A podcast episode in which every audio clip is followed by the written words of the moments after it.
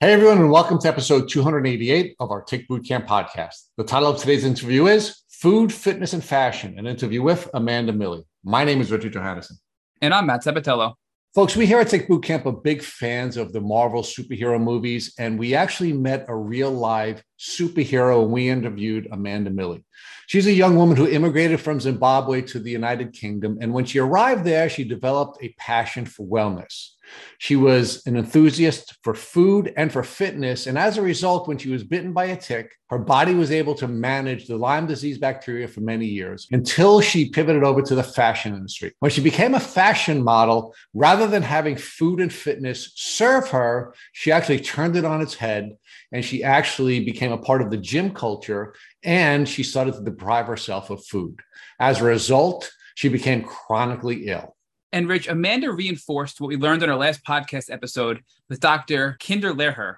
She described how no matter what, she was going to get better. She was sick for almost 13 years before finally getting a diagnosis. And she was so sick, she needed help walking to the bathroom. She had constant tremors, and she was in bed almost 20 hours a day.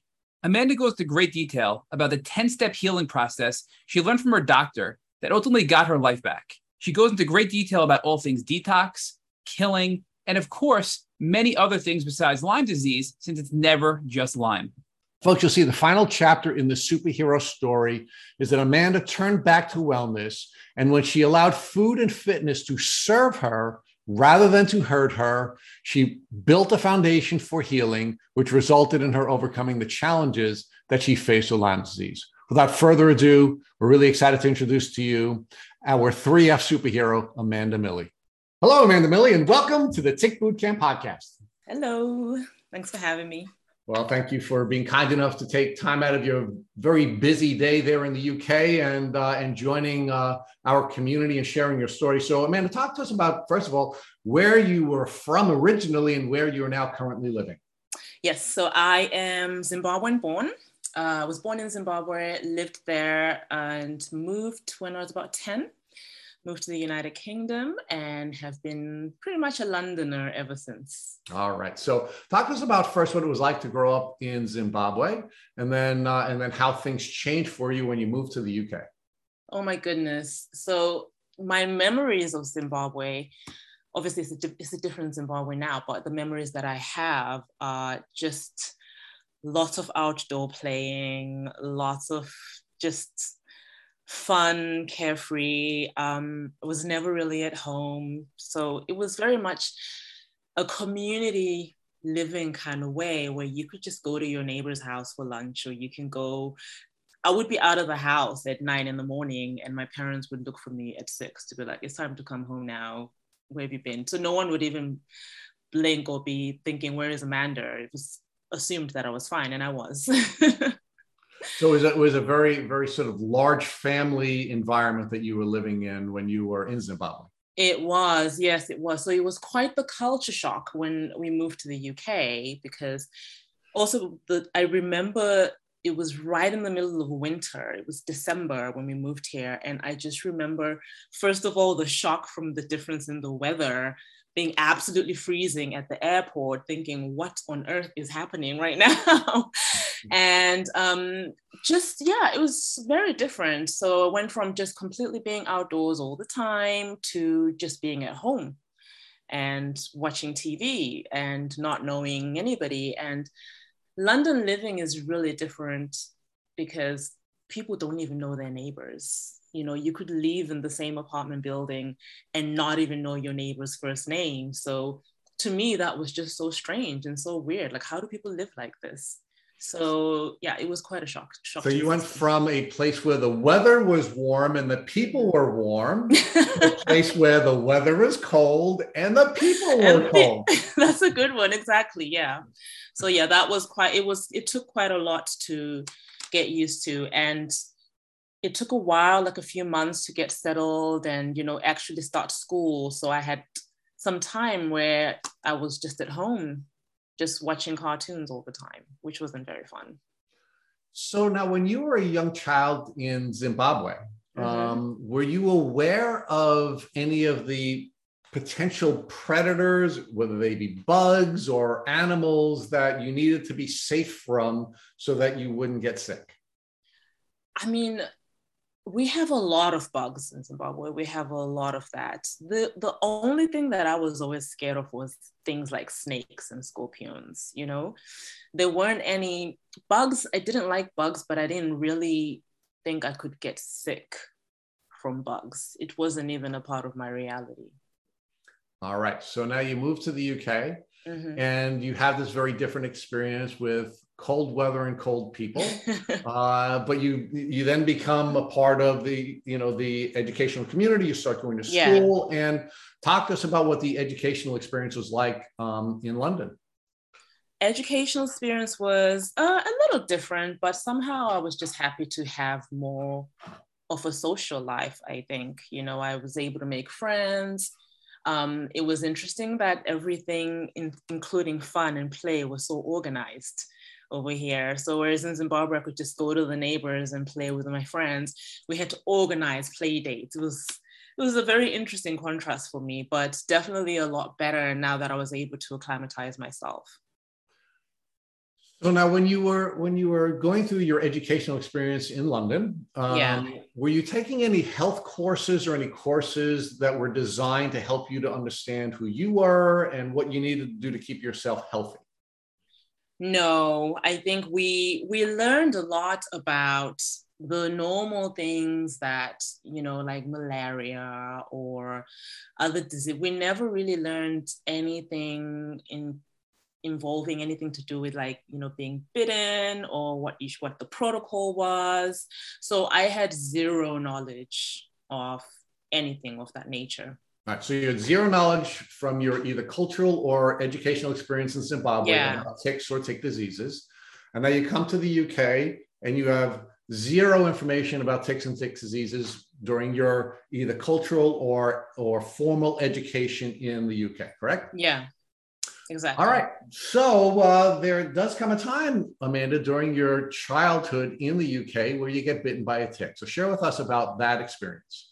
Yes. So we had gone camping. So I was about 13, 14, I remember. Um, we'd gone camping and it it wasn't it was just outside of london so it wasn't anywhere that's super rural and i remembered the next afternoon i saw that i had a tick bite um, on my leg I didn't actually even know that it was a tick bite. I remember showing a friend of mine and she was like, oh, just pull it off.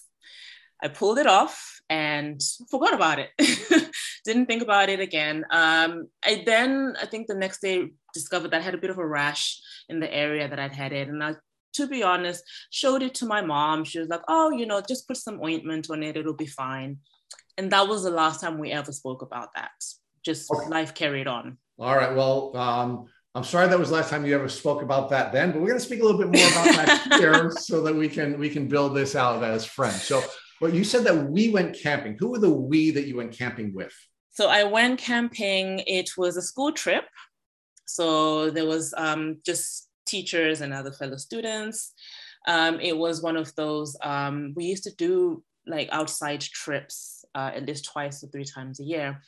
I had never been camping in my entire life, so I was really excited about this. And it was all right fun. You know, we did a lot of like camping, fireside chats, and, you know, making roasting marshmallows and things like that. So, um, overall, to be honest, to me, it was just an amazing time.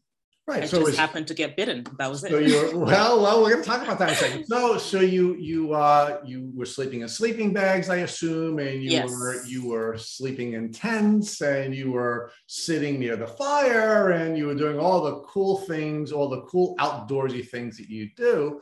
Um, and of course, the only time that we can have fun doing any activity, any outdoor activity, of course, is if we make sure that we put ourselves in a position where we're safe mm-hmm. and we put proper precautions in place. So, for example, if we were going out camping somewhere where there were bears, we'd want to make sure that we properly protected ourselves from being attacked by a bear or having our food eaten by a bear, right? So, what kinds of precautions were you urged to take um, as a student um, when you were going on to when you're going out to this trip with your uh, with your fellow students and your teachers? Yeah. Um, I think it was just, there wasn't any, because it was just outside of London, we didn't have any fear of wild animals or anything like that. And it's the UK, so we don't have snakes and things like that. So really the only precautions that we, we were told the most was to just you know stick together. Um, maybe some bug spray in case there's like a mosquito to you know just to keep yourself from getting bitten by that. And um, have fun so there, so now, what kind of precautions did your mom and your and your family urge you to take? Right. I mean, obviously, you know, as a parent yourself, when your mm-hmm. children are away from you, right, and when, when your chickens are away from you know the mother hen, you're always going to have your anxieties, right? And there are going to be little pieces of advice that I'm sure you'd give to your boys or your mom had given to you. So, what kind of advice did your mom give to you before you went off on your uh, your little camping excursion um, with school? Not to stray from the group to stay you know stay with the group um and why is that? Let's say let's stay with that for a second. Why do you think your mom would tell you not to stray from the group? Or why would you give that same advice to your boys if they were going on the same trip? Yeah just to stay safe not to get lost in the woods. Right. much, yeah. or make sure nobody nobody kidnaps you or exactly. you, know, you find yourself uh, you know find yourself. So there are some protections that have to be put in place because we wouldn't want anything inappropriate to happen, whether it be a kidnapping or anything like that. So there, so we were, so there certainly was this concern that you know you would not come in contact with an unhealthy person who might do something that could be harmful yes. to you. Now you said they also urged you to bring bug spray. Why why was that an important part of of uh, the protections that you were going to be putting in place? Yes, so you don't. I think the biggest thing we were scared of was mosquitoes. So you don't get bit by mosquitoes. So you know to protect yourself from getting bitten. Right. So you could get malaria, you could get all kinds of other diseases from it. Yeah. Right. So one of the things that I that I find to be really interesting is that when you were living in um, in Africa, you were concerned about scorpions, right? I mean, that was yeah. one of the things you pointed out that you were a little concerned about before you before you immigrated to the UK. Um, and I'm wondering whether or not now that you know that ticks are in the scorpion family, whether or not maybe that was something that uh, you should have had some heightened awareness about before going out on your camping trip? Yeah, I suppose, but you know, it it it was it didn't even factor at the time. Right. So now you, you, you get this tick bite. Uh, you only share it with your friend. You don't keep the mm. tick, right? You just throw it away, right? And, yeah. and then you get a rash. How long after the tick bite did you begin to see the rash? Um, I noticed a rash that to develop the next day. So um, the next afternoon, actually, um, I just looked at my leg and I noticed there was a rash there. And I assumed it was from the tick bite because I thought, okay, you, you know, I got bitten. So it's to be expected that you would have some kind of reaction from it. So I mean, what did the what did the rash look like? Was it a bullseye rash? Was it? It a was a bullseye. Well, now I know it to have been a bullseye. Yes. Um, but at the time i i didn't even think twice about it. I didn't show it to anybody until i got home a few days later. Okay. So you, you you now get home and you're all excited to be back home again and and you're now uh, you're now uh, at least aware enough of this rash that you want to share it with another person. Was it your mom your dad? Who'd you share the rash with? i shared it with my mom and um, she doesn't really know much anyway about ticks or tick bites. So she just said, let's just put an ointment on it. Um, it'll be fine. And that's what we did at the time. So do you know what kind of ointment your mom gave to you? And and and if you do, do you know if it had any steroids in it? I I wouldn't know. I'm not, okay. I'm not sure about that. Yeah. So, so your mom thought it was something that wasn't urgent enough for you to even have to go to a doctor to have exactly. it examined. She said, "Hey, let's just put this cream on," and you put the cream on, and you felt better. Pretty much, yes. Now, between the time that the rash first surfaced and the next couple of weeks after the rash, did you have any, do you recall having any symptoms, any flu like symptoms, or anything that led you to feel that you might have been sick? I did. I, I remember actually having flu like symptoms. And again, it was one of those things where we thought, well, it's probably, uh, we, we never made the connection between me feeling poorly to being bitten because we weren't aware. So we just thought maybe it's a cold. And my mom was like, You've just been with a bunch of your friends. You know, maybe you got something from one of them. Who knows? So you were out having a wild time in the woods with your friends, and you came back, you know, with no surprise that you were you had a cold and you had you got you picked up something from everyone else, and it wasn't again serious enough for you to go to a doctor. It was something that you could take care of at home with, you know, whatever home remedies your mom was going to be using, whether it be aspirin or you know, uh, cold medicine or something like that, right? Yes. All right. So how long did the the the flu like symptoms last before you went back to you know being healthy again? So I remember actually being feeling poorly for about a couple of weeks, and thinking this is taking longer um, to recover from than when normally I get. I normally get I would get a cold for like a few days and then I would be fine, and um, just being really extremely exhausted for like a week after that, and then I think things just kind of went back to normal although I say normal. Um, it wasn't the normal that I was used to. I from that time I would constantly get tired easily. I remember that, um, but never never made the connection. So, Amanda, from the research that we've done on you, we I, I, can tell that you're you're an athlete, right? I mean, you you've posted a number of different uh, images of you working out on Instagram, and you're an athlete. Were you an athlete as a child, or was that something that developed uh, during your adult life? Uh, so, well, I think it, it developed during my, as a young adult, I, I discovered I was constantly, when I was in school, because I was really tall from a very young age, I would have everybody wanting me to be on the netball team or on the basketball team and things like that. And as I got a bit older, I really discovered a love for physical exercise. Um, I fell in love with running. I just fell in love with working out. I always loved how I felt after I did a workout. And I used to go really hard with the kind of workouts I did. Like I loved the intense workouts. I loved the endorphins I used to get after doing that. So it was just something that was, it brought me pleasure, something that I just really did for fun. So talk to us about how this tick bite and the health issues that you were developing were impacting now your life, specifically um, your health and when you were engaging in physical activities? So at that at that age from when I was bitten, I wasn't as physical as I got later on in life. So I think I, I really started to get into working out and being physical from about the age of 18.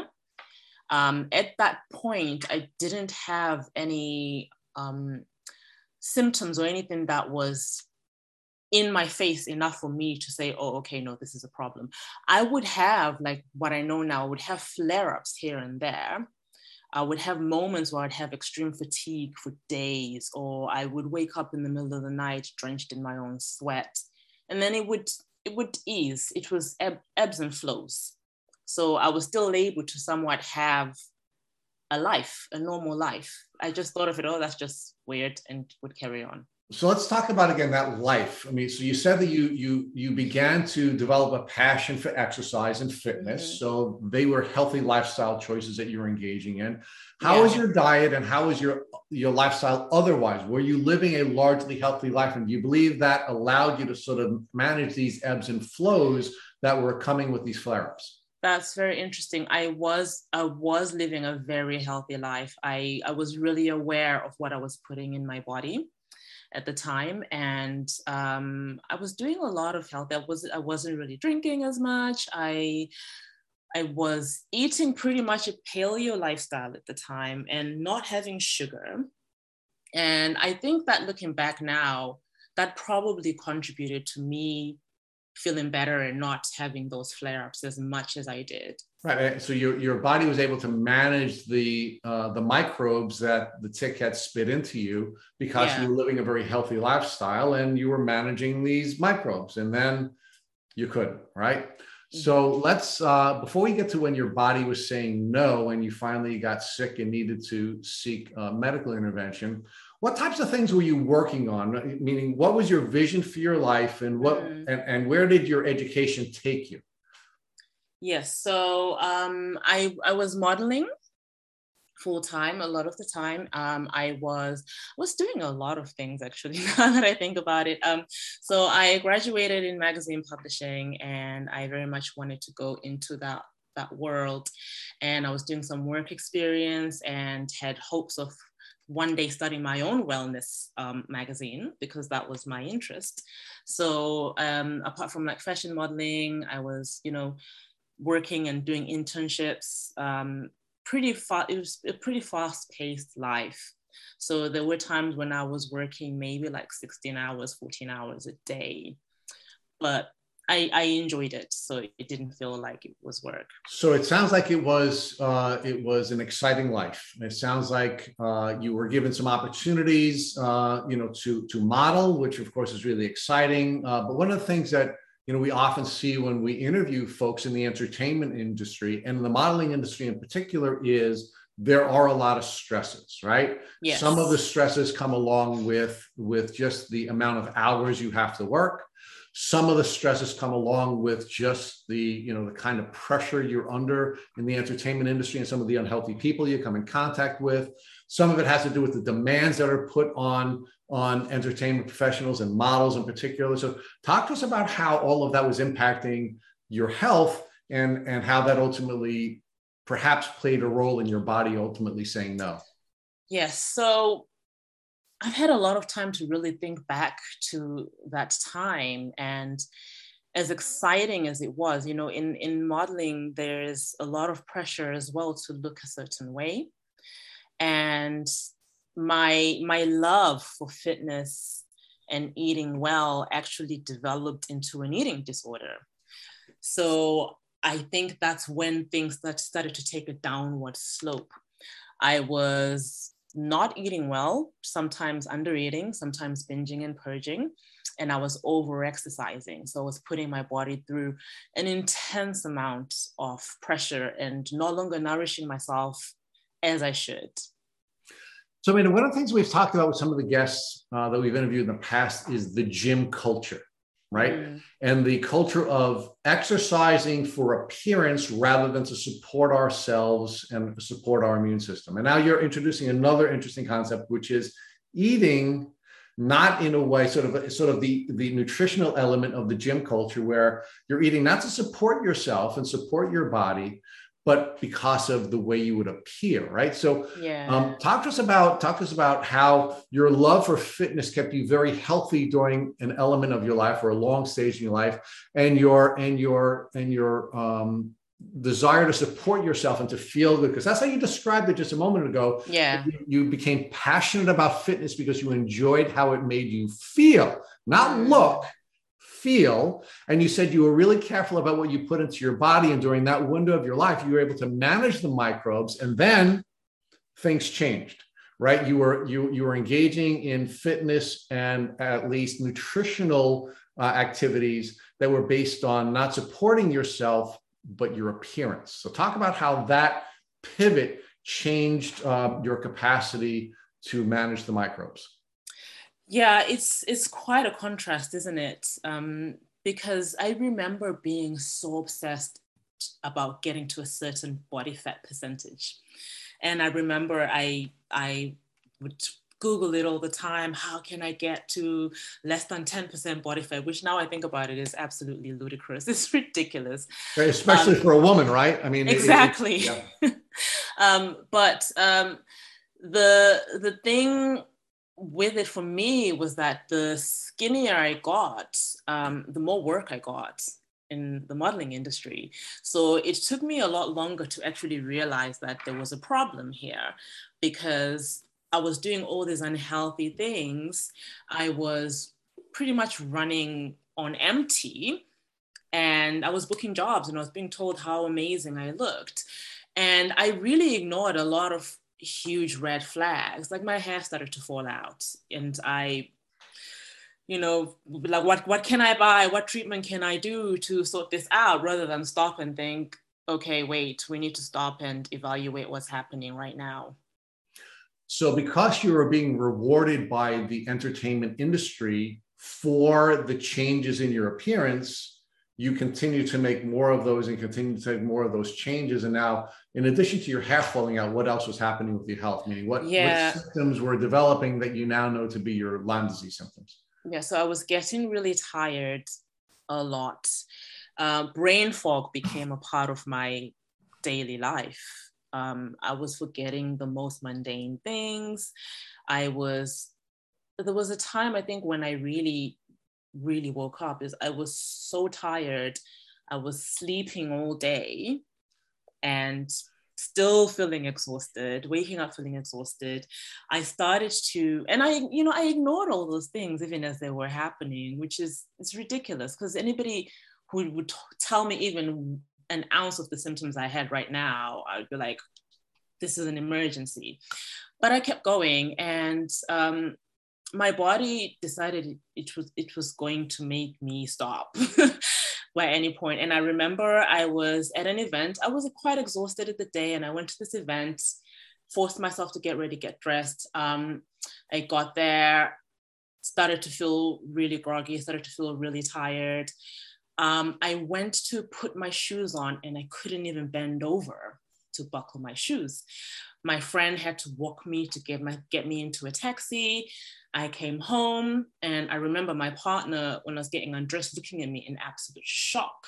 Um, I had was my my entire body had so much inflammation. I had a hunchback on my back, and I couldn't I couldn't stand. I couldn't walk. And from that point on, it was um, I was in bed for a good month from that day. I needed help going to the bathroom and coming back. I was having, I was waking up shaking all over. I was drenched in sweat. I, I couldn't even, like, I was so affected by little things like sounds and like the TV and things like that. I just couldn't. I, a lot of the time, I wanted to be in a dark room by myself. So, when did you first start to seek medical intervention? Meaning, when did you first start to see doctors during this phase of your journey before your body said no and you crashed? So, I, I actually sought medical um, help quite a lot over the years because, as I said, um, symptoms were coming in ebbs and flows. So, anytime I would have um, like a, a, bit of a, a, a flare up, I knew that that wasn't okay. I knew that that wasn't normal. Um, the biggest thing as well that I always had for me that was an indicator is I would have the night sweats. And um, I would go to my doctor and be like, maybe you're diabetic, maybe it's this, maybe you're just, you know, tired. you need to eat a bit more healthier. And there's quite a lot of times when I would go to the doctor and I would just be fobbed off. You know, um, my doctor labeled me a hypochondriac and told me that I needed to just relax. and I, I would change docs. So in the UK, we have the National Health, Health Service, which is free.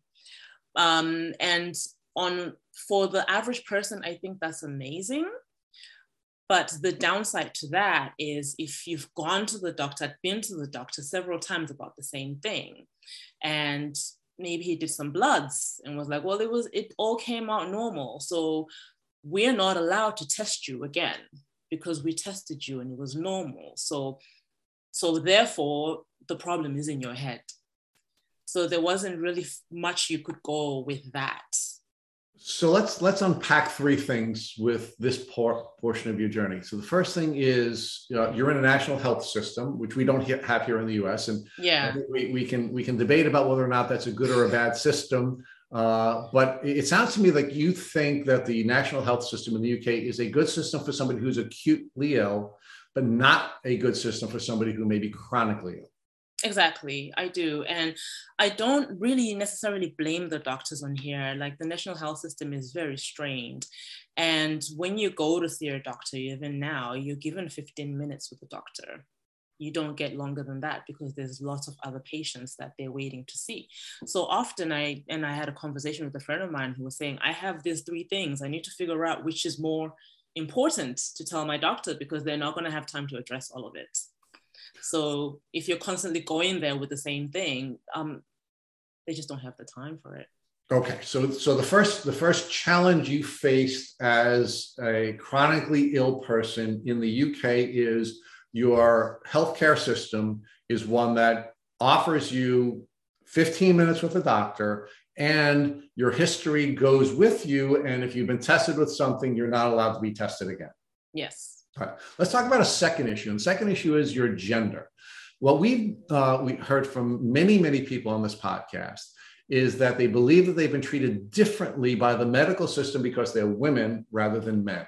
Do you think do you think the system in the UK that you were working within treated you differently or devalued you um, as a result of your gender?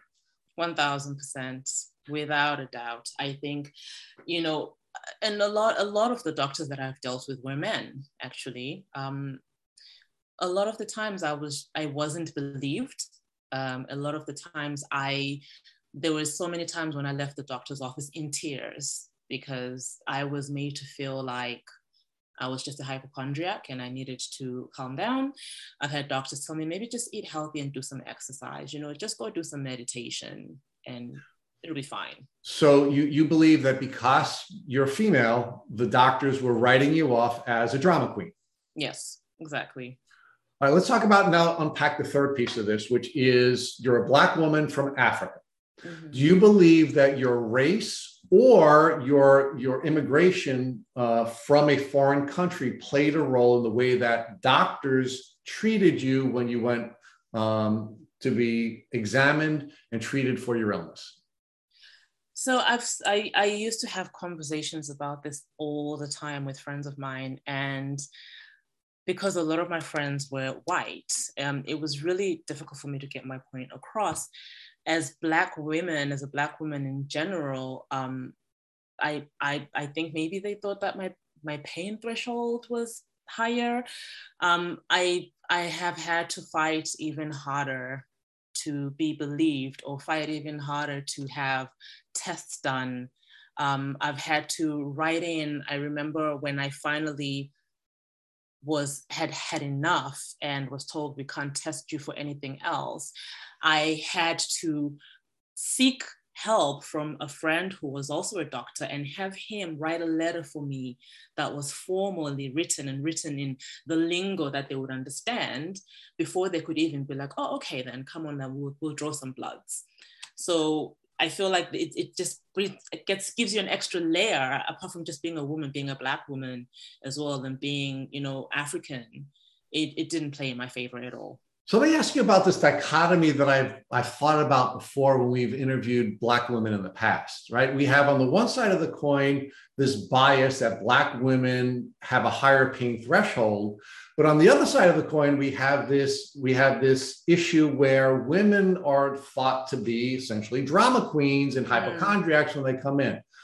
So I'm wondering why perhaps doctors wouldn't give you more credibility as a black woman who allegedly has a higher pain threshold if you're coming in and complaining about your illness and not calling you a drama queen. So talk to me about that conflict and how that, you know, that that played out in your head.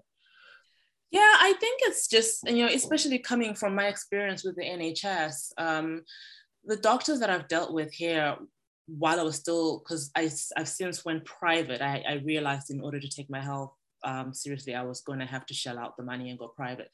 Um, with the doctors here, there was very much a lack of empathy and a lack of um, understanding or even wanting to understand your situation or even seeing you as an individual. I don't think I was seen as an individual. From the minute I walk into the office, I'm already labeled and I'm put in a box. So it's really hard for them to really see Amanda, the person there simply because the volume of work that they have in a national health system doesn't allow them to do that. So, what does it mean to go private? I mean, that's another thing that you know that um, you know we deal with in a different context here in the U.S. Yeah. What does it mean to go private?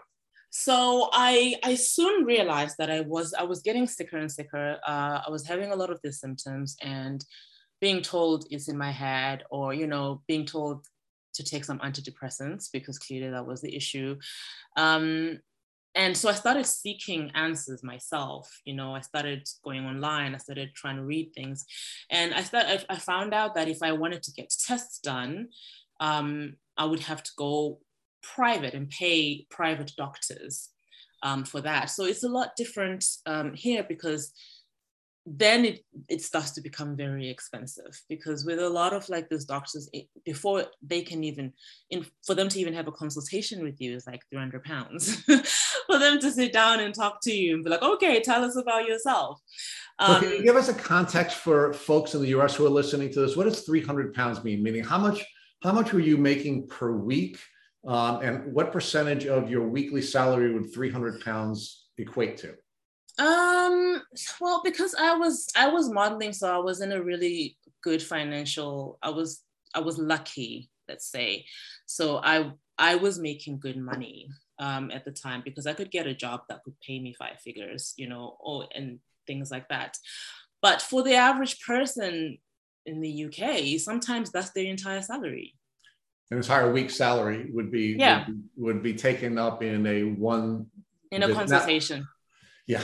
So so I mean we're talking about we're talking about a, a great deal of money. Uh, yeah. for the average person to step out of the public health system and to go to a private doctor. Now, um, is it legal for doctors to have private practices in the UK, or did you have to leave the UK and go somewhere else for your um, your private treatments? Um, it is legal for doctors to have private practices in the UK. Um, they're all kind of clustered. Like in London, we have Harley Street, which is like the private medical street of London, and they're all the private doctors are there. Um, but the thing that I learned as well is that like going private doesn't necessarily mean I'm, I'm getting the level of care that I want or need. So even with that, I had to go through quite a few doctors, and some of them work on the NHS, by the way, and they also have private practices. So I still had to go through the same thing with some of these doctors telling me that I was crazy pretty much or misdiagnosing me or you know pretty much not really giving me anything that was of help so then i then started as i started to look online I then started to seek doctors who were in other places.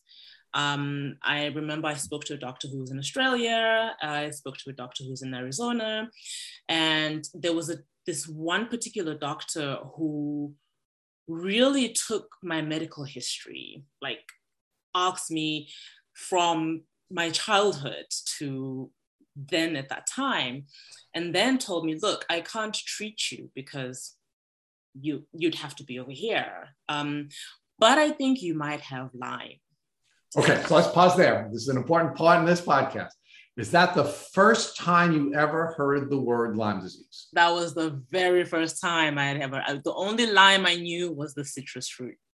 Okay, so when you were doing your online research and you were sort of building out the symptoms that you were feeling and trying to get to an answer, did you ever come across any Lyme disease pages or any Lyme disease groups where perhaps you were you were you were and this is again before you heard the word Lyme from the doctor that you spoke to? Did you ever mm. have have this epiphany that perhaps you had Lyme disease? Um, I think I did see a few things, but I didn't really make the connection because all my symptoms, I would, I never really used to Google all my symptoms together. So I might Google this one symptom and it tells me it might be a thyroid issue or i google this and it tells me you know you might be babesia or like this and i never really that was the first time i think i had listed all my symptoms and everything that i had been experiencing in one go and so where, I mean, where was this doctor that you gave all of this information to and you finally sort of gave a full outline of all of your symptoms? Yeah, so this was an Australian doctor. So I had a friend who was living in the UK, but was Australian, who recommended this doctor to me because um, her family has a history with chronic illness um, and she has Hashimoto's. So she was like, you know, talk to this doctor and, you know, maybe they can point you in the right direction. Okay. So now you hear this word Lyme disease. Uh, you had maybe heard some words that you know that that uh, you know you, and I want to talk to you about the babesia in a, in a second. Um, but now you have this now you have this this this this new disease on your radar. What does that cause you to do? So the doctor said, I think you might have Lyme disease. I'm thinking, okay, well then I need to get tested. um, I need to find out if I have this disease. I need to go and get a test. So I went back to the private doctor I was working with, like, can you test me for Lyme disease? They did the test, it came back negative. Okay, so let's pause there for a second. So when you went to the private doctor who you were paying a ton of money to, and again, I know you had resources because you were modeling at the time, and, and again, you're still modeling, but you, you had a lot of resources. So you're paying this doctor what is the equivalent of a, wait, a week's wages for the average person in the UK.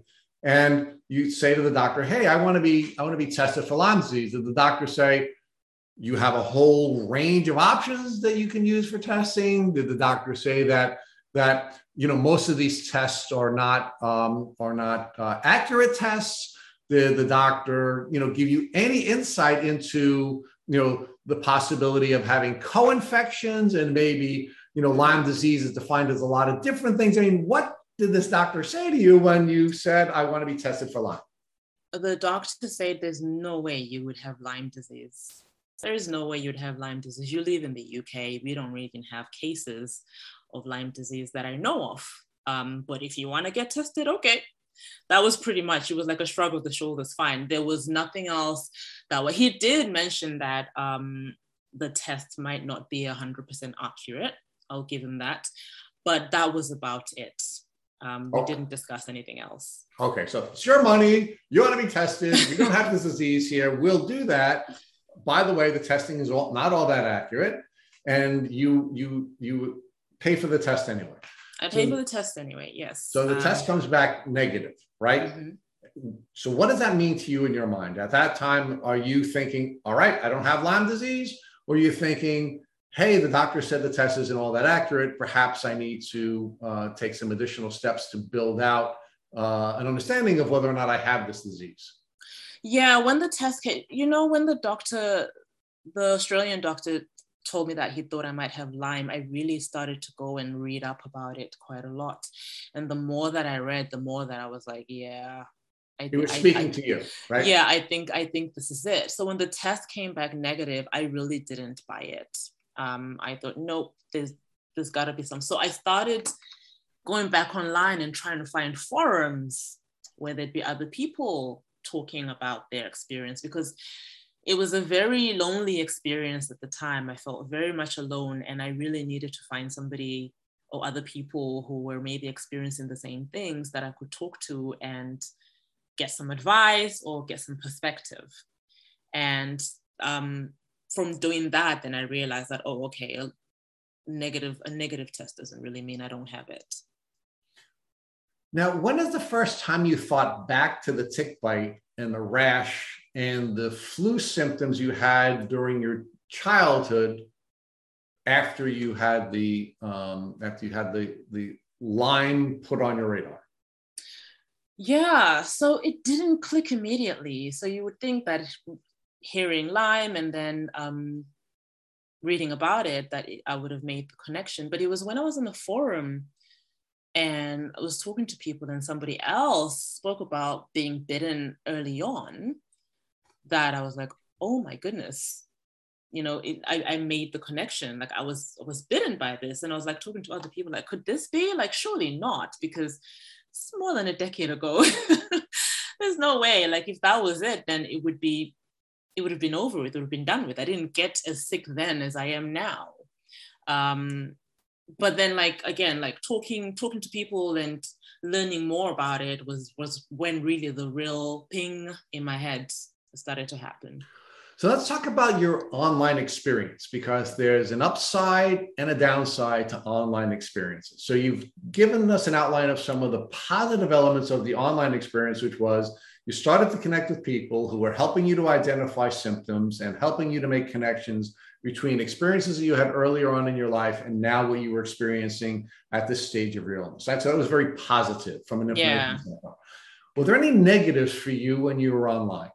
oh my goodness so many so many i find like that it's the information that is out there is so contradictory that was the thing so much contradiction contradicting information um, especially for me because i a lot of the people that i was connecting with had I, I, felt it had been quite straightforward for them. They got the bite, they got the bullseye, you know, they got the diagnosis, blah blah blah.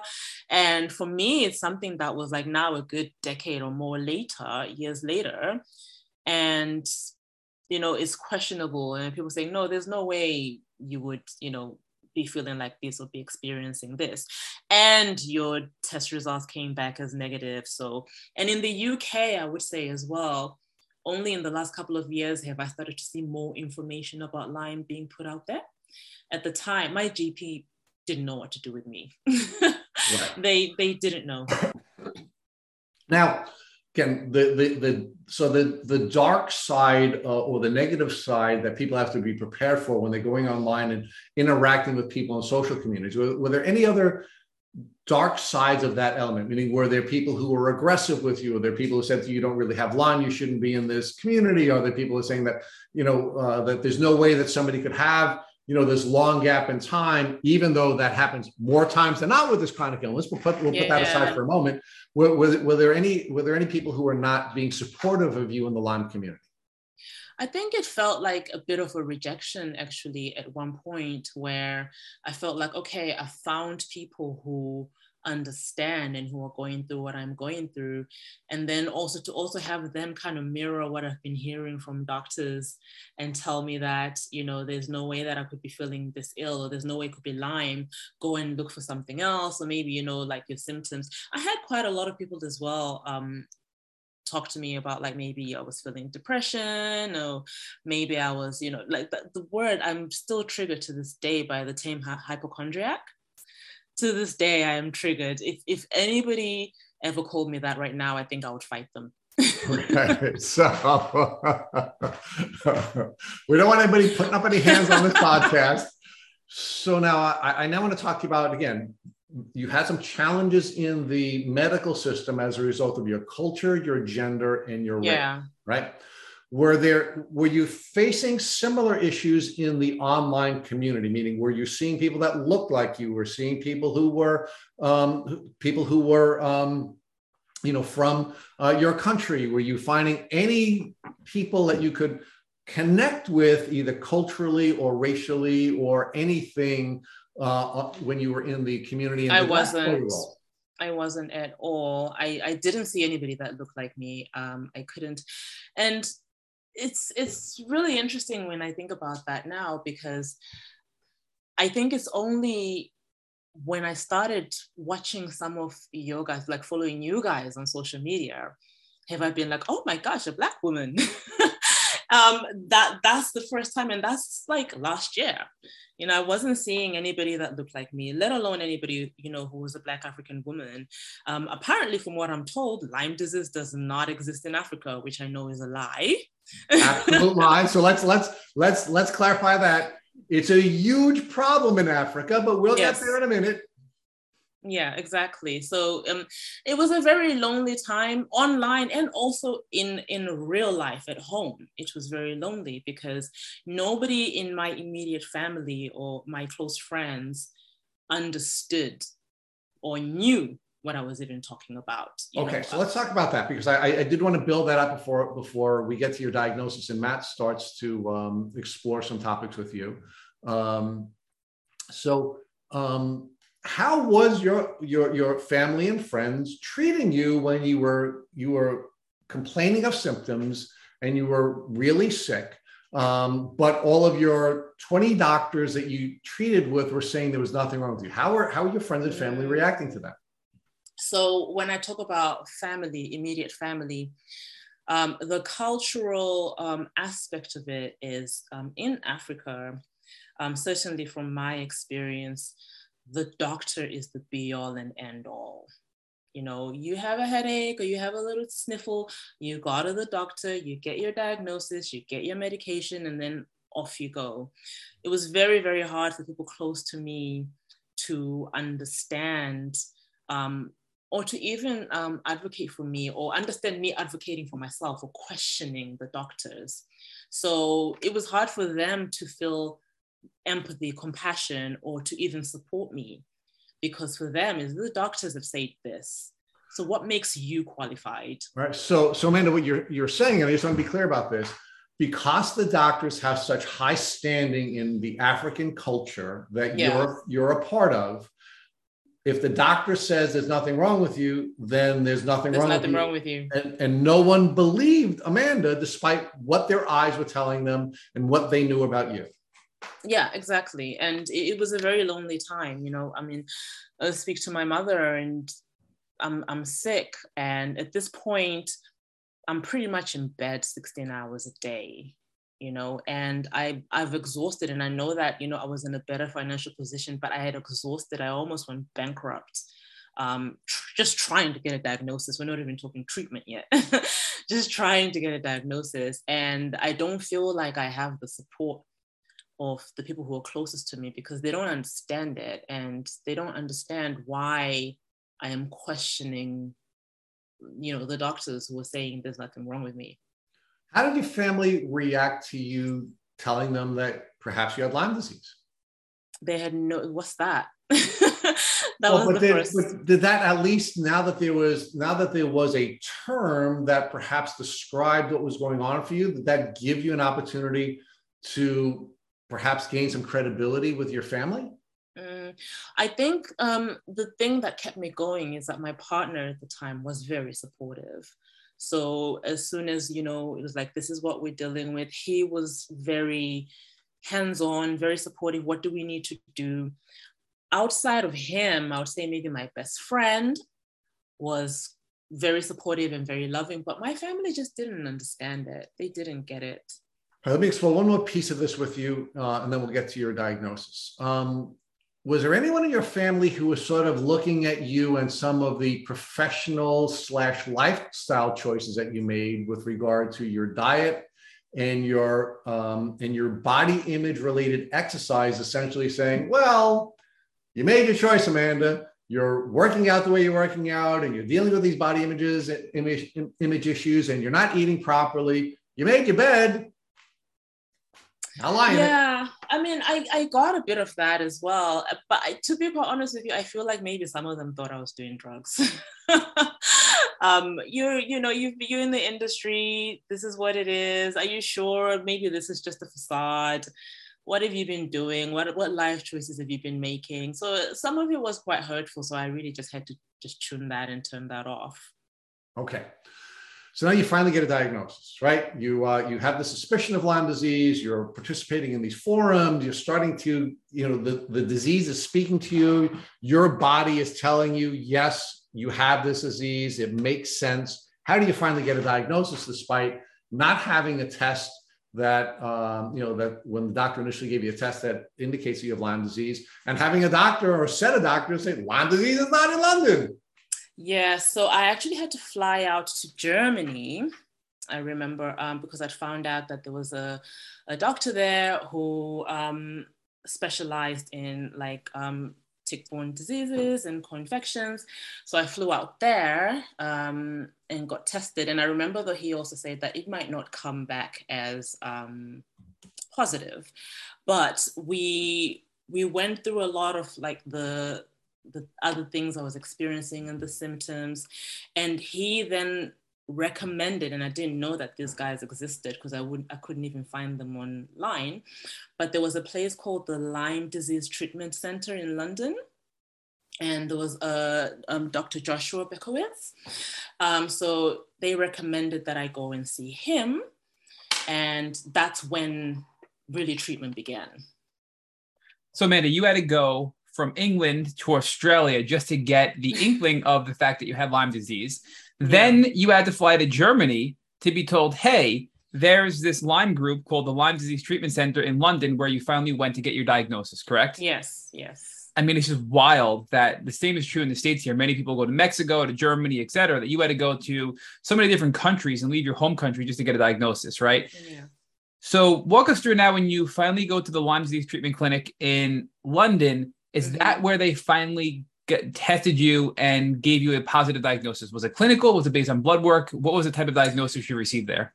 So it um it wasn't as simple, I would say, as that. So, but then when I did go to see um, Dr. Joshua, I think the first thing that he asked me, he was like, "Well, we, there's a lot of tests that we could run and things like that. Let's just talk about your stress levels first. Let's just find out where you're at. You know what's going on for you." And um, he wasn't willing to test me, like do the Lyme disease tests like immediately, because I think I had just been tested again and it had come back negative. But he immediately got me on this 10 step process um, that we were going to go through. And the first thing we started testing for was testing for parasites, um, seeing where my body was at with that, um, looking at where my gut health was at, and just trying.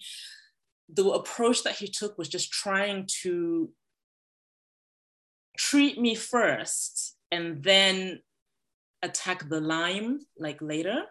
So we got on a protocol where I was doing ozone therapy. I was, um, we were doing gut health tests and seeing, you know, what's happening parasite wise. And uh, no surprise, I had a lot of them. So I had to, you know, go on like this parasite cleanse, clear my body of parasites. Um, and then I think maybe testing for Lyme came at like step five, the fifth step. And then when we did get tested, I tested positive, which was a shock for me. I didn't really understand. Like, how have I been negative, negative, negative all the time? And then we've been doing treatments, and now it's coming up as positive. yeah, Amanda, that's not uncommon. They actually, this you know, sometimes they'll actually give people antibiotics to bring the Lyme out and then test because you're more likely to test positive after being on doxycycline because it's bringing it out into your system, right? So you treated yeah. first and then tested and then had a positive diagnosis of, of Lyme disease. But you mentioned yeah. the 10 step process. Do you recall um, what each step was? If not, can you give us just an overview of that 10 step process? Um, I actually, before I came on here, I brought it up because I wanted to get it right. So there was a 10 step process, which was um, hold on one second. Sure. Because I find it interesting that you started with, you know, the, the gut health and the parasites first, and then Lyme came later on in the process. That was step five, correct? Yeah, yeah. So he he very much believes because I had told him as well that I, I tested quite a few times, and nothing had come forward. You know, in terms of like with the Lyme disease. And I was actually starting to get to a point where I was at the end of my tether because I didn't understand. So the step, first step for him was like actually testing, but not for Lyme. So we're testing for parasites. We did heavy metal testing. Um, we did um, quite a few, like lots of different tests. Like we tested my gut. So from that step, the next step was detoxing, and that was when. Man, I'm gonna jump in real quick. I'm sorry for that. From that testing, you tested positive for parasites. Did you test positive yes. for anything else during phase one? Pretty much almost everything that we tested, it was it was becoming a shock if it was negative. so including heavy metals, you were you yes. had heavy metal toxicity as well. Yeah, yeah. So we did have to do um, heavy metal detoxing from that, same as with the parasite cleanse. So part one, identify what's going on the best mm-hmm. we can. Part two, detox to help our bodies eliminate the parasites, eliminate the heavy metals, etc. Correct? Yes. Okay. Yes. So what was in step two? What specific detox tools did you use to get rid of the heavy metals, the parasites, etc.? Um, we did quite a lot. Um, so with the parasites, I think I was I was cleansing for parasites for about almost six months. Um, and we did quite a few things like glutathione um, drips. Um, glutathione was very much a part of my my life. We did drips, we did supplements, we did suppositories. any way that I could take it, pretty much we were doing that. Um, coffee enemas was doing that a lot of those as well, and I found those helped a lot with um, just helping me with like the energy wise. Um, infrared saunas, I was doing infrared saunas three times a week, and that um, helped. It also helped me just in terms of like inflammation and with sleeping better.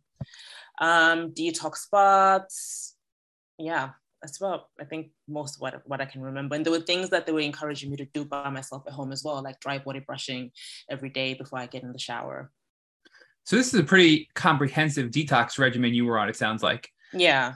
Now, Amanda, when you did step two and you started doing all these things, were you getting relief? Were you feeling better, or were you having Herx reactions as well? Um, I wasn't, and I, I think that was the most frustrating thing. I'm really glad though that um, Dr. Joshua did warn me about this. Was like, look, we're, we're going to do all these things. Don't expect to feel good immediately because i it really some apart from like being able to sleep better it really wreaked havoc on me i felt horrible um, but I, I, had been prepped for that so i knew to expect that that it might get worse before it gets better Why did Dr. Joshua say you would feel worse before you felt better? Because these are things that are removing toxins from your body. So, did he mm-hmm. explain why you would feel bad when you were doing this detox phase? Yeah, I think he explained that like as the toxins obviously come up and it's been dormant for quite a while, it's not unusual for your body to react, you know, and for you to feel it until we kind of get to the other side where we're getting them completely out of your system. Okay. And again, all of this is out of pocket. This is not something that's covered by the national you know no, health program health. that you have there right? Okay. No no and the treatment i'll tell you was definitely more than 300 bucks a pop. Yeah i went for broke pretty much. I not even joking. Um i i almost went broke treatment so, Amanda, what was step three after you did the detox? So, step three was the diet. We had to look at diet and reintroduction. What is the state? I'll read it up here so I don't get it wrong. Um, just reduction of toxic exposure. Um, one of the biggest thing that we did at the very beginning that I could do at home was to, you know, be aware of the things that I was putting in my body and the things that I was using, things like my deodorant, um, my cooking utensils. I, these are all things I had no idea about, you know, um, like my makeup, my skincare, things like that. We just completely had to get rid of anything that might be toxic and i'm sure that costs a lot of money as well to go clean with cosmetics etc house cleaning you know tools and even cooking utensils right? All that i'm sure was far more money than buying something off the shelf at the store that was that was maybe toxic or had heavy metals etc correct? Exactly. It is not cheap to live a clean lifestyle let me tell you that. Definitely not. So walk us through step four step four was when we really started to support my body. We were looking at like the gut support. We were looking at um, what kind of supplements I could I could take to help me heal. Um, um, we, were, we, were, talking a lot about um, just tools to use and supplements and things to do to really support my immune system. So this was not supplements to kill. This is still no. in a support environment to just build yeah. your body up, rebuild your immune system, rebuild your gut health, etc. Correct? Yes. Yes. Exactly. Do you recall, Amanda, any supplements or tools you were on at this point that were helping you? So, were, were you on any herbs or supplements for your gut health specifically that you can share with our listeners, or anything that stands out during this step of the ten step process that was noteworthy?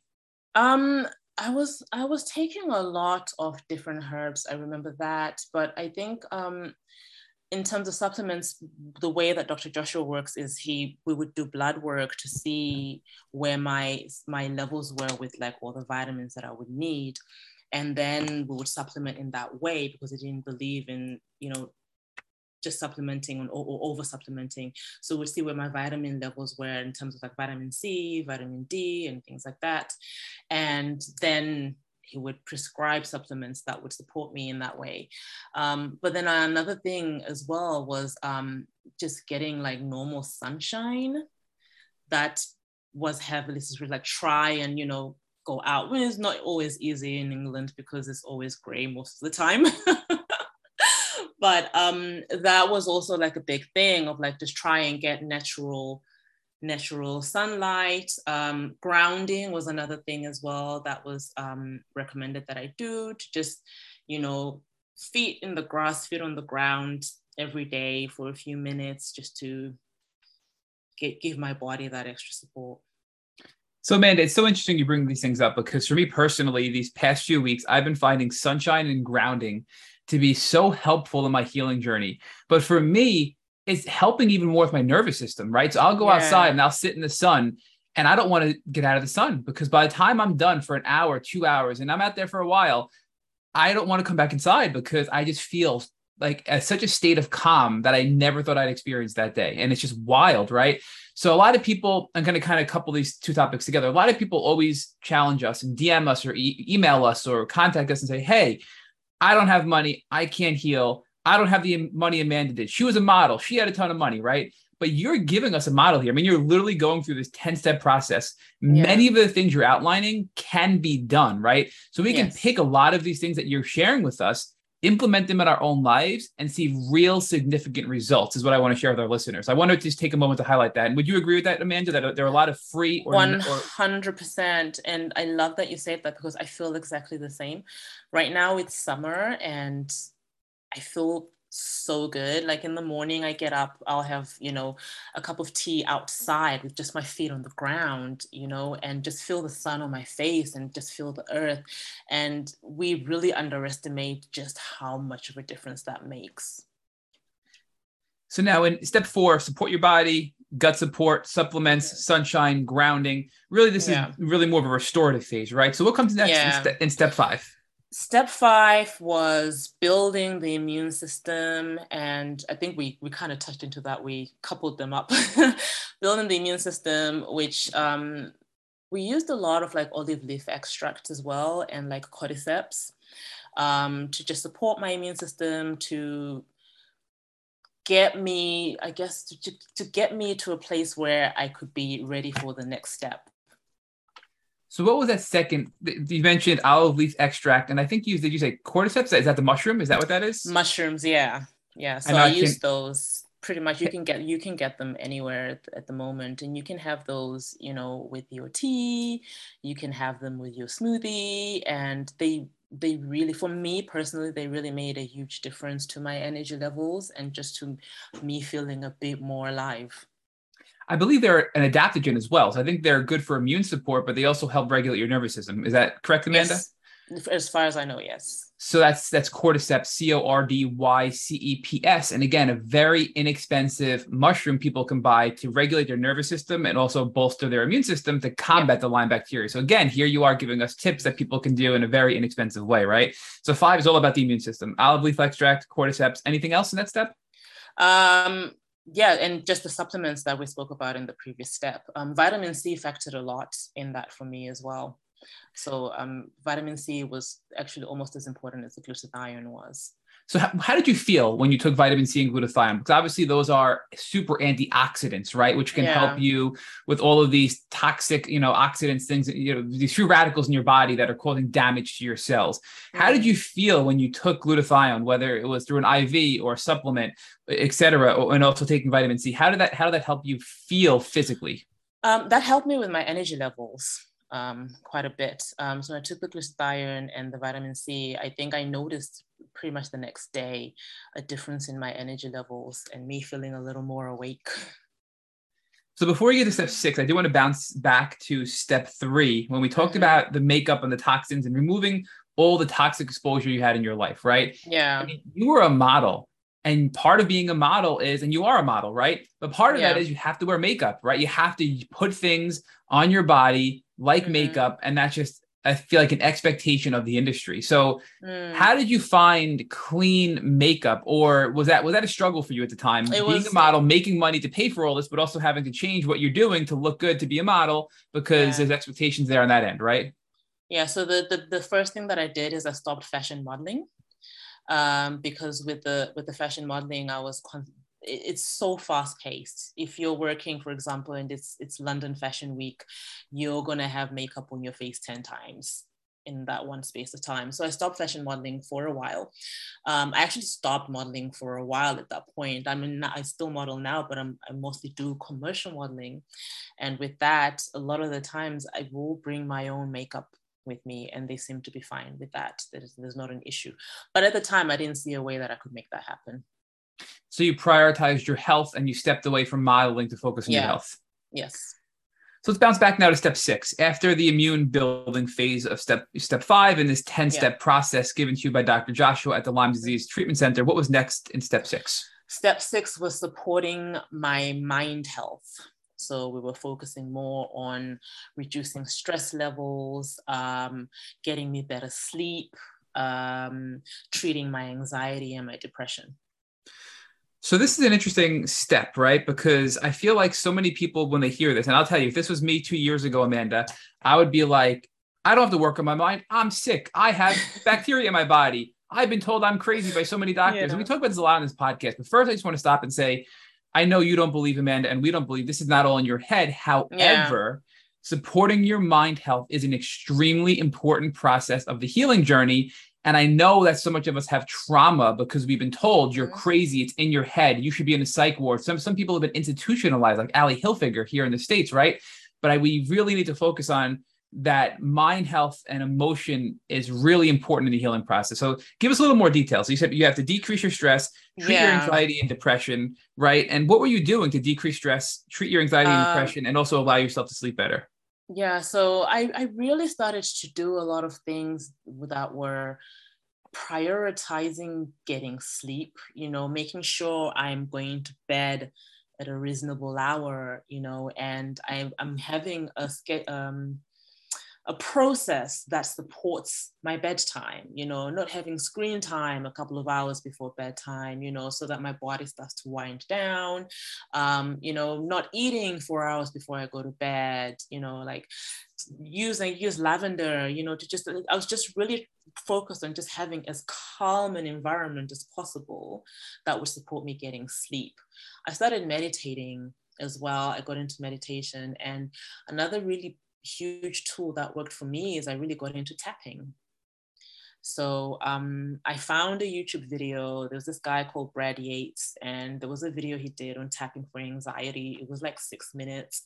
And I remember thinking, well, it's worth a try. You know, what do I have to lose? And I just, I loved it. I remember every time I would do it, I started tapping every day, you know, 10 minutes of my day. And that worked wonders in just reducing my anxiety and my stress. So many that was Brad Yates, B R A D Y A T E S tapping, yes. right? Yes. Okay. I just did a Brad Yates tapping Google search and I found the YouTube video. So I'm going to do that when we finish this podcast yeah, because I love so learning many. new tools. He's got so many videos. It's, it's, amazing, and it's a free tool. He's got a lot of free free videos. You can tap for anything.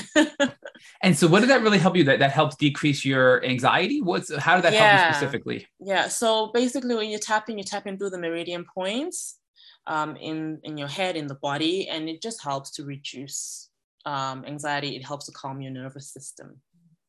So we interviewed Dr. Tiffany Brownbush, who's actually another uh, Lyme literate doctor who's also a Lyme patient, and she's another huge advocate of tapping as well. So it's something that we need to explore more. There's a lot of commonalities here we're seeing in your interview that we wanted to share with our listeners that have been helpful yeah. for a lot of people, and and including Dr. Brownbush and all of our patients, right?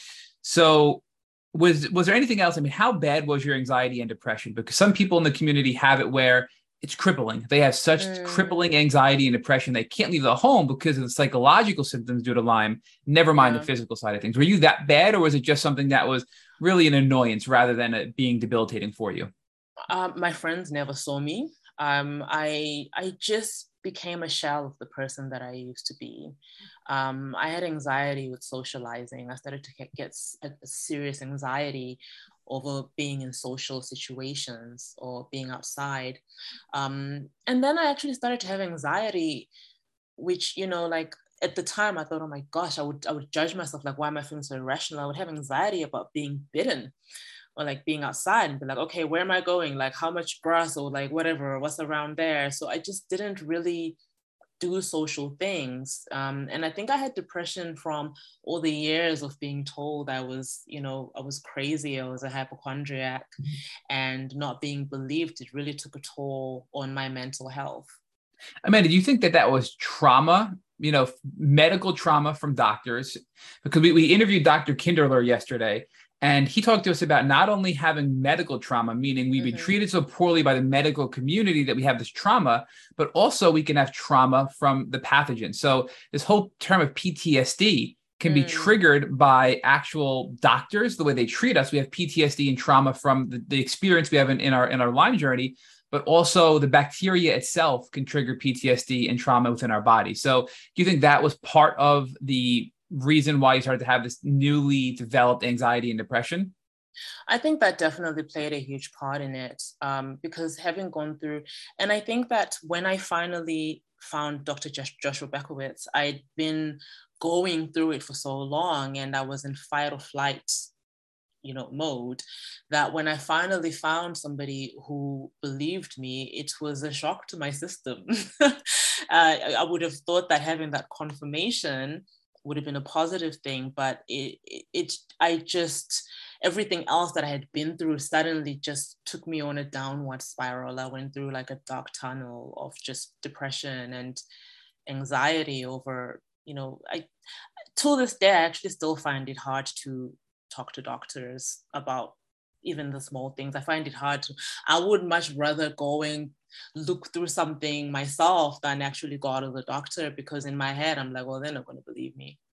Well, you're not alone in that. So I do want to focus on what you just said. So when you met Dr. Joshua, although he validated you, he confirmed you were sick and he was able to help you, that that still was triggering to you and caused you depression and anxiety. Is that what you said?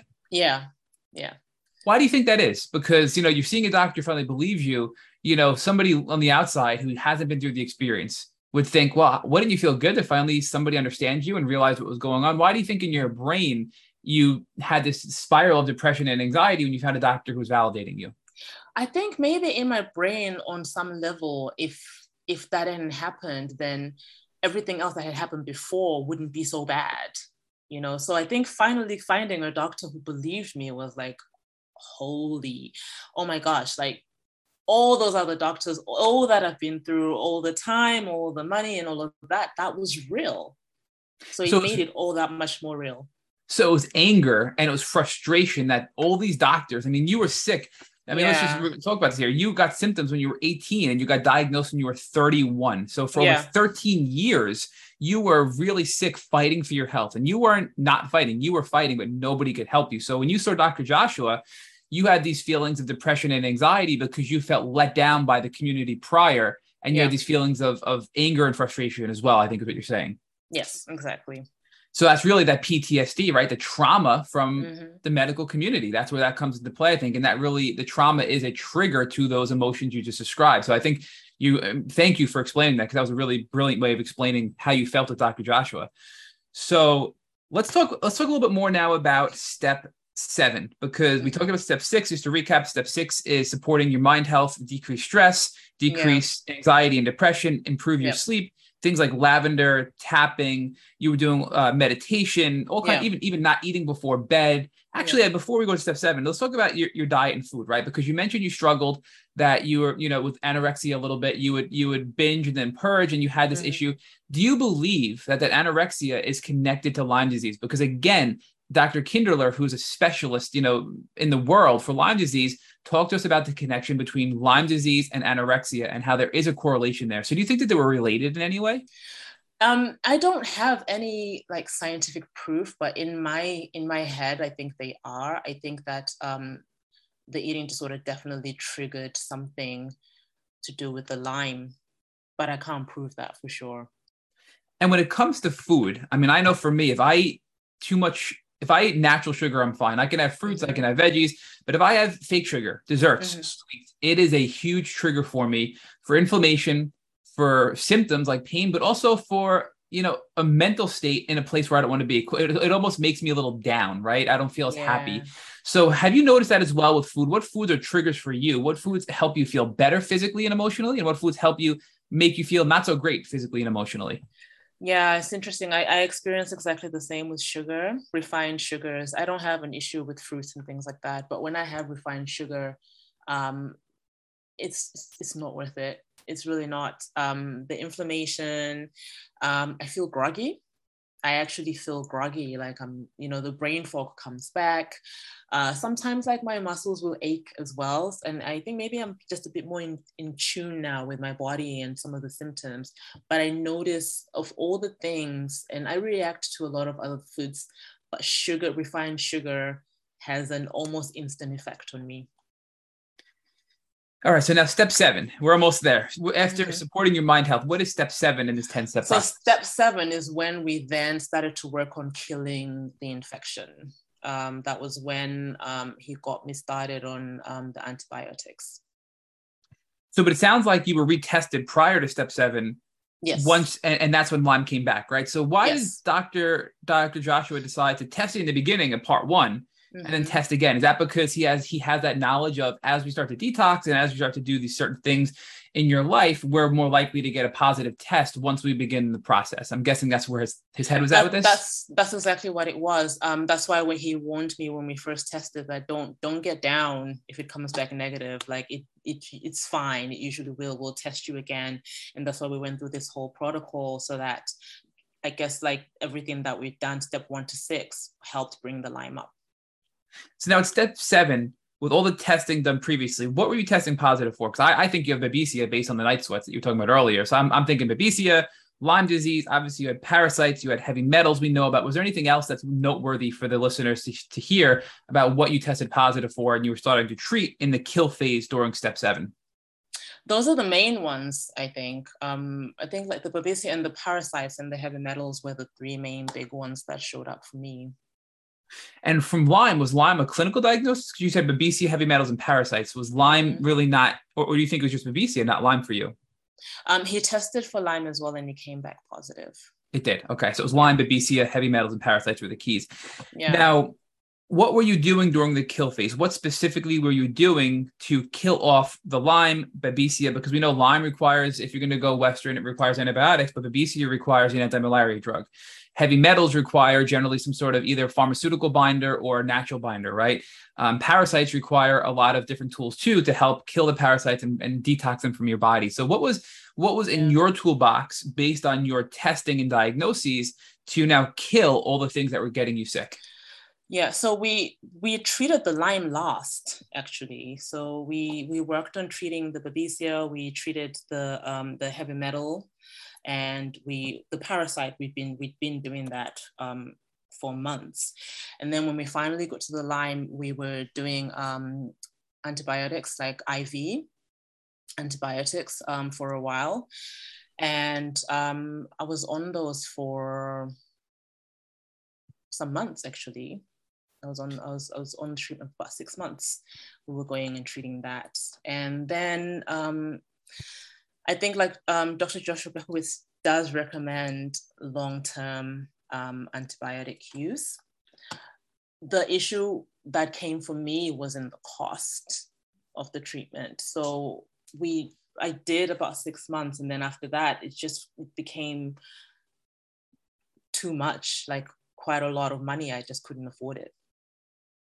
So you did six months. Do you, do you know what kind of antibiotics you were using through the IV? I can't remember. Okay, probably ceftriaxone is, is, there's a couple of common ones out there that are that are used. But so when when you address the heavy metals, do you recall how Dr. Joshua addressed the heavy metals?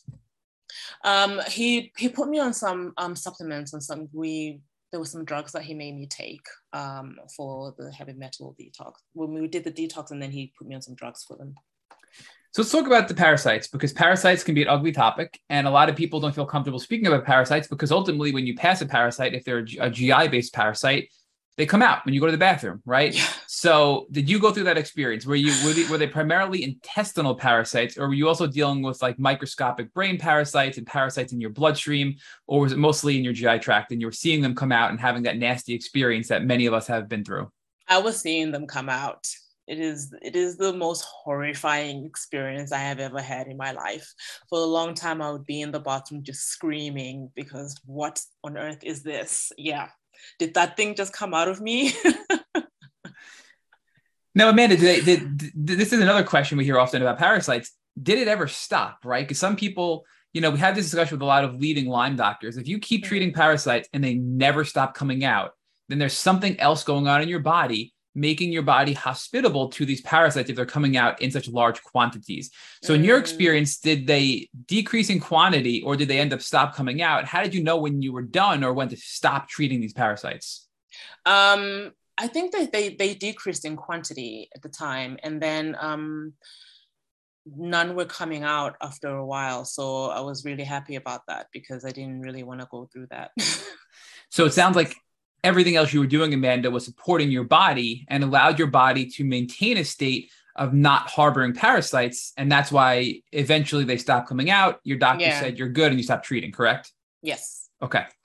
So, I mean, you're this is a brilliant outline and you have so much great information. I'm sorry for being so so uh, I think I'm grilling you here, but this is just That's awesome. okay.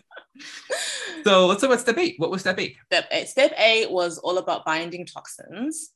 Um, so I was encouraged to do a lot of like the detox baths. Um, that is like, you know, when you use like bath salts, um, activated charcoal, um, is, is very much a part of my life even now.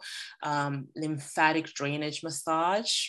Um, yeah, and taking supplements or taking supplements like um, chlorella to just help bind whatever toxins you know were in my system.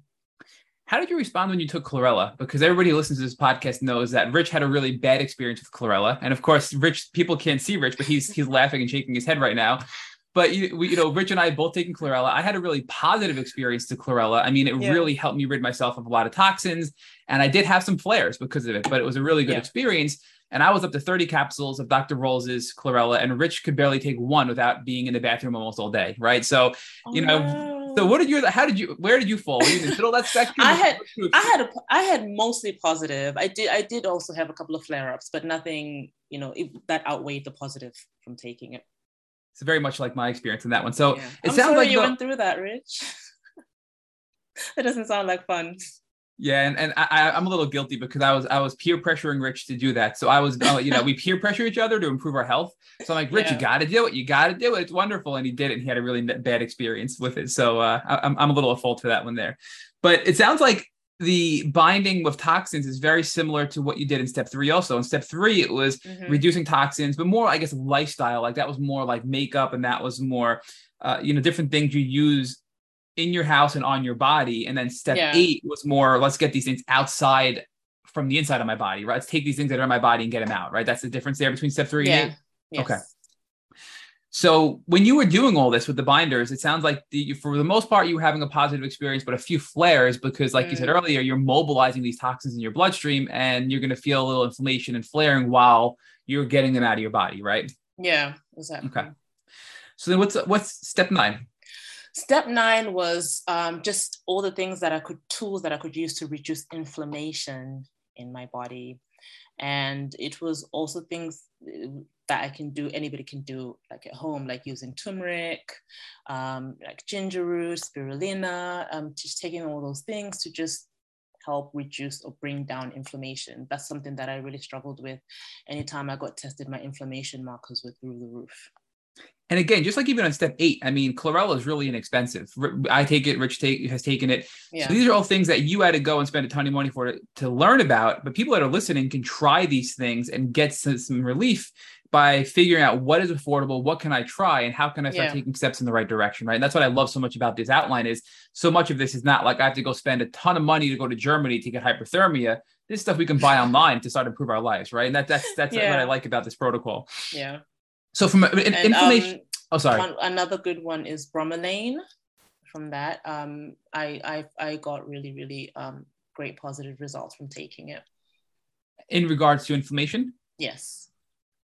So are are these so with bromelain is is this were you buying it from Dr. Joshua or is there a specific brand you can recommend for people listening? Because you talked um, about obviously turmeric, ginger root, spirulina, bromelain. You know, yeah you have any recommendations for specific products for our listeners with those? Um, I was getting all everything um, from Dr. Joshua, but you can you can get this stuff, you know, from any like reputable health store. Um, it's just making sure that it's just like pure, I guess, and doesn't have any added added, added things to it. And I believe bromelain, and Rich probably can acknowledge by shaking his head because I know he knows this. I think that's also from pineapple, correct? I yes. think if you eat pineapple, that's in there. So there's even foods and fruits you can eat that'll give you these substances and chemicals that can help decrease inflammation, right? So these are things you yeah. can get in your diet as well. Exactly. Yeah. So let's talk about the final step. What is step 10? Final step um, is an unexpected one. It was exercise. Ooh. Um, but not exercise as I was used to. Um, it was just encouraging movement, you know, um, whether it's stretching, I just really got into yoga, you know, and as I started to get into yoga, I started doing Kundalini yoga, and it was just um, a lot of movement. And um, he was just really encouraging, like, you know, it, it really helps. It sounds counterintuitive, especially from somebody who's chronically ill but I was more used to going hard at the gym, you know, but this was more like, no, this is just movement, you know, like just mind body connection, just help the body move more. So, Mint, I want to add to that because I think this is a really important topic. And Dr. Burrascano, who is one of the leading Lyme doctors that really was the first doctor here in the 70s on Long Island treating Lyme disease in an appropriate way, he says if people don't move when treating chronic Lyme disease, they're simply not going to get better. And that doesn't mean you have to go run a marathon, right? We're not saying that. We know that can be intimidating and it can be scary, but I think I'm a really good use case for this. And I think you are as well, where I was completely bedbound. I couldn't walk to the bathroom. And I know you said you could barely yeah. you, you, could barely walk as well. You could barely stand, right? So we were at these places where our bodies were completely failing us. But even if it's simple stretches, every single day I wake up and I do stretches. And it take it's about a 10 to 15 minute regimen that I do. Gentle stretches, gentle exercises, just to build some, you know, to build some muscle, some some resistance training that I do, and then I try to walk as much as possible every single day. And as, as little as that sounds, it has been extremely helpful in my healing journey. And I'm, I'm trying to do more. And I know it can be frustrating for people like mm-hmm. you and I, mm-hmm. Amanda, because we were so go hard before we got sick, right? I mean, I was a, I was an avid runner. You were yeah. a go hard person as well. So it's frustrating, but that doesn't mean we can't do little things, little pieces of movement that really help our journey in this healing, in this healing experience with Lyme disease. So how important do you feel this has been for you in your healing journey, Amanda? Oh my goodness so important. Um, just and you know walking is an underrated one. It's so underrated. You know just taking a walk every day you know taking doing some stretches it's I, I i just can't function without doing it now. And i do notice as well because there are times when i just will feel horrible that i'll just be lying on the couch for two days and i feel it. And then i you know i'm like okay we're not gonna like go running or do whatever, but we can do a 10 minute yoga stretching routine. You know, they even have some that you can do from sitting on your couch, you can do. And it really makes a difference. So I know this is the whole the going hard part of it that we loved. I think because also that for me at least was the happy drug, right? It, I, yeah. I, I, don't know. It, it, released the endorphins. It released all the happy chemicals in my brain, and the harder I went, the better I felt. Yeah. But it also was counterproductive because it's immunosuppressive, and when we're dealing with Lyme disease and a variety of toxins, having an immunosuppressive behavior like going hard and exercising is really bad for overall health. And I mm. think in my case, that maybe contributed to my chronic illness, right? So there's a balance there. I mean, would you so do you think for you as well, Amanda, that your going hard was resulting in you becoming immunosuppressive, which made your body now fall into this chronic illness state at some point? Yes, hundred percent. You know, and I, knowing what I know now, I just I w- I wouldn't do it at all, and educating myself as well and just realizing going hard is not is not the be all and end all you can still support your health you know by doing gentle exercise. So, I mean, you went from being in bed 16 hours a day. Yeah. You went from being so sound and noise sensitive where you could barely watch TV, you said, right? Mm-hmm. You would wake up shaking. You said you needed help going to the bathroom. This is how sick you were. So I'm yeah. emphasizing this because, I mean, clearly you've made a, a radical transformation here. So give us an idea now. How, I guess before we even get to where you were at the end of step 10, how long did it take you to get through the 10 step process through the Lyme Disease Treatment Center with Joshua, Dr. Joshua? So I was working with Dr. Joshua for two years. Um, that's about how long it took me to get through that process. Um, I started to feel better about a year in, where I felt like I could kind of function um, on my own. And then um, now I, I would say yeah, I feel like I have a handle on, I'm, I've so much more awareness of what to do to help myself as well. So there are things like, you know, we were just talking about, you know, refined sugar, for example. There are a lot of things that are within my control that I can do. Um, how I eat is a big one. Um, what I put into my body is a big one. Same as with, with the toxins and, you know, makeup and things like that. Um, but there are also things that have just been incorporated into i've just incorporated them as just a part of my life so instead of maybe i used to do infrared saunas three four times a week maybe i'll go to one once a week or once every couple of weeks and that's something that i give myself you know it's like this is what i'm giving to myself for my to continue to feel better um, I don't feel bad anymore about not being a social butterfly. you know, I need to be in bed by this nine. You know, I, my sleep is important to me and I prioritize that. Even with my kids, like my older son is, is um, a preteen, and I'm like, well, good night. you sort it out with your dad or whoever. I'm out. Um, but I'm I'm now at a place where I think I'm just so much more aware of my body and what works, what doesn't work, what I'm putting into it, what not, without being obsessive about it. And um, that's really just helping me to keep going and keep supporting my immune system.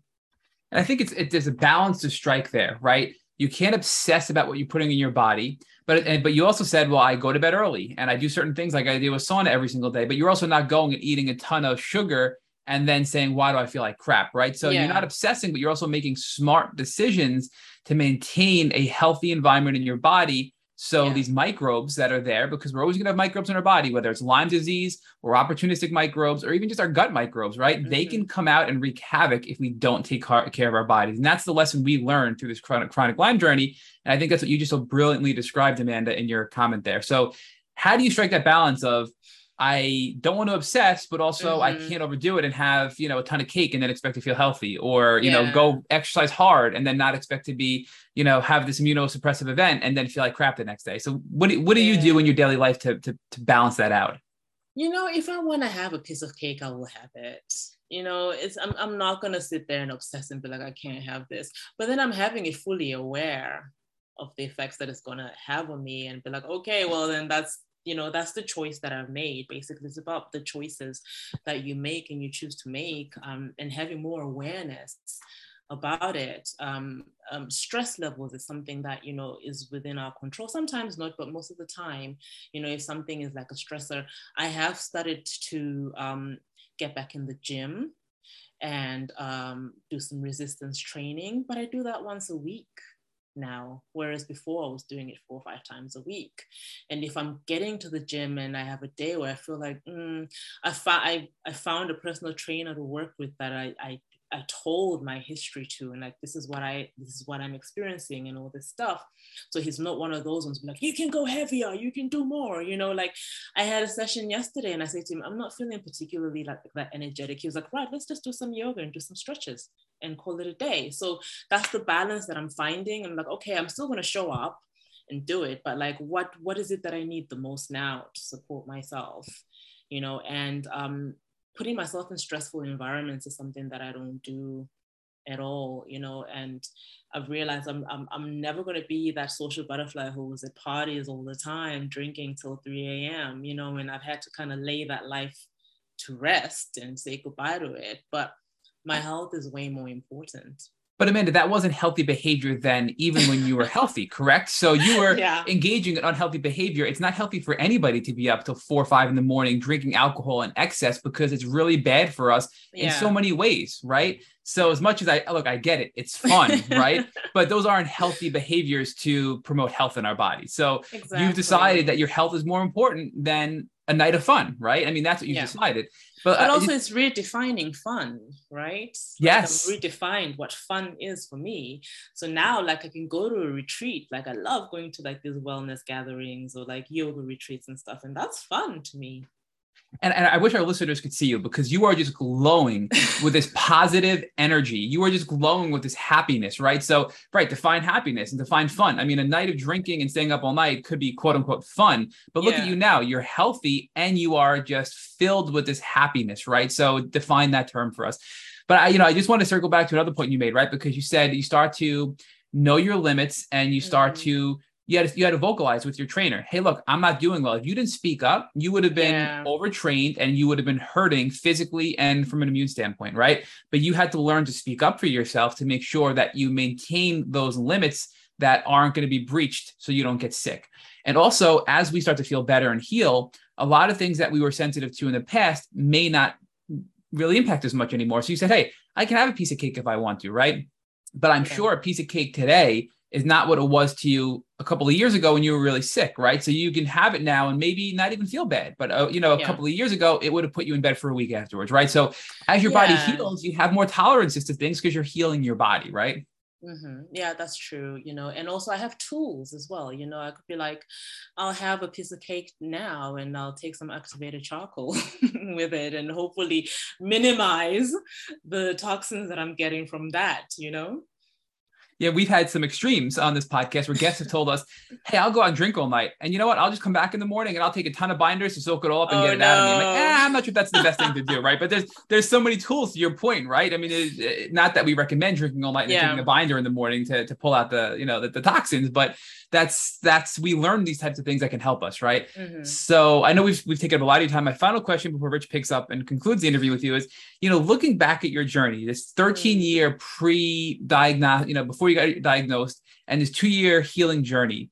If you had to look back and change one thing, what would that one thing be? I mean, it's a really hard question, but there's so much that you share with us, and I feel like, you know. I mean, I can think of so many. So I'm curious to see what your answers would Yeah. be. What would you change if you can go back and change one moment in time in your Lyme journey?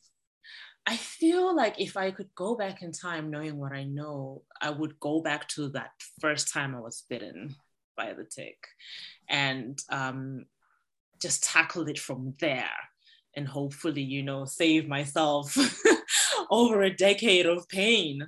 Yeah. So, Amanda, uh, I, I know our, our listeners are going to absolutely love you when they have the blessing of listening to this podcast. And, and, and, and I'd like you to talk to us now about your transformation. Uh, you know, some people call it post traumatic growth.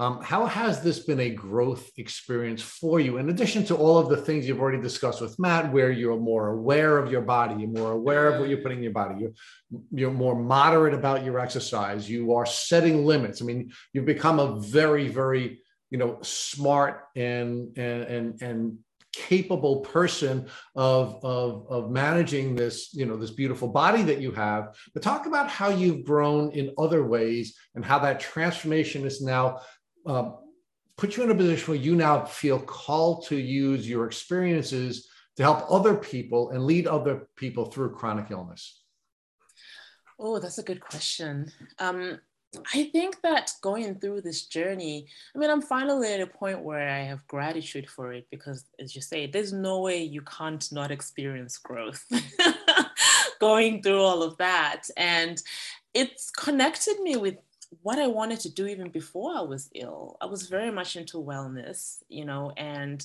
I very much wanted to create something. At the time i thought it was a magazine right? It was before you know the digital world became so popular.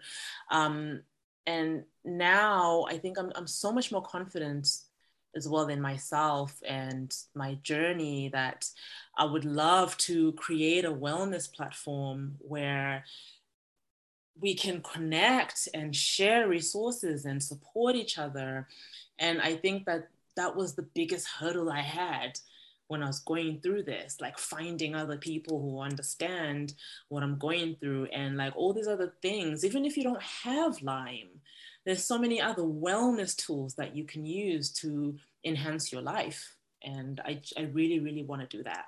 So let's focus on that a minute, right? Because you you've always had this passion for wellness, uh, your education, your training, your desires that we talked about early on in this podcast. We're all about creating a wellness platform, but then you engaged in behaviors that um, were not really um, focusing on wellness. In fact, it exploited wellness to the point where your beauty was on display um, in a way that wasn't really focusing on wellness. And Yeah. then your body said no. And then you had to recover from that. And now you're back to the place where you started, right? Where Mhm. you now know what God created you to do. You now know what you are, uh, what you were always created to do because it was something that you had a passion from from your childhood. And now you're in a place where you have this really powerful platform, which is how we discovered you, where you're not using your appearance and your wellness in an exploitive way. You're actually using it in a very positive and a very healthy way. So, talk about that transition. How, again, you are a model, you have a beautiful, you make a beautiful appearance. And at one time, you were using that in a way that was exploitive. And now you're using it in a way that's actually supporting people and helping Yeah. people. You're using it as a way of getting attention to wellness and health and recovery.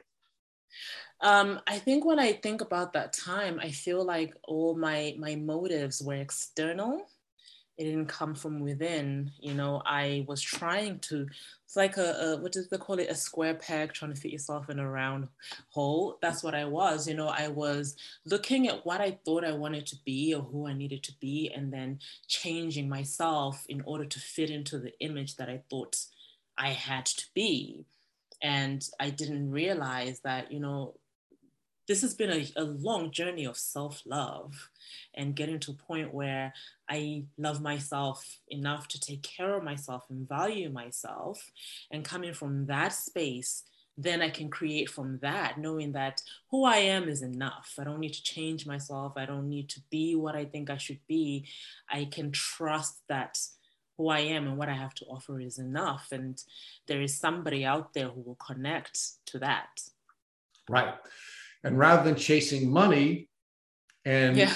reforming your body and your appearance to chase money, you've now come to the conclusion that actually I am enough. Mm-hmm. I can be well. And in helping other people to become well and understand that they're enough, that's when that's when the real financial support will uh, will come. Yes, couldn't have said it better myself. So, so that I don't ruin this beautiful moment, I'm going to take you to the last part of the Tick Boot Camp podcast. And uh, one of the things that uh, our followers who will soon get to know you and love you the way we do when they follow you on Instagram will know that you are a boy mom. And I'm going to, I'm going to exploit it. You're, you're beautiful, by the way. Uh, you know, we, we, were really blessed to, you know, meet them through your Instagram and the way your children are presented. Uh, so let's talk about your preteen son uh, that, that, beautiful young man who uh, you, are now parenting. He comes walking into your room right after this podcast and he has a tick biting him. Uh, after you get through the freak out moment, uh, what are you going to do so that he doesn't have to go on a chronic journey the way you have? I am immediately, well, I'm lucky that I have, you know, I have, I I have a direct line to the tr- treatment center, Lyme Treatment Center. I'm taking him there immediately that's what I'm going to do. I'm saving the tick as well. So you're going to save the tick and you're going to make sure that he has a proper medical intervention and he gets the treatment that you would have given yourself yes. had you, and of course your mother would have given to you had she been aware. Yeah. And of course, we want to urge all of our listeners and, and the people in your community to come to the Tick Boot Camp um, website and look at the Tick Bite Blueprint. Awesome. All right, Amanda, thank you so much for taking time out of uh, your life and taking so much time out of your life to share your beautiful journey with the uh, folks uh, who are following the Tick Bootcamp community. Thank you for having me. This I've never gone through my journey like this before, so it's been quite um, nice to, to be able to tell my story. So thank you. Thank you for listening to our Tick Bootcamp interview with our guest Amanda Milley.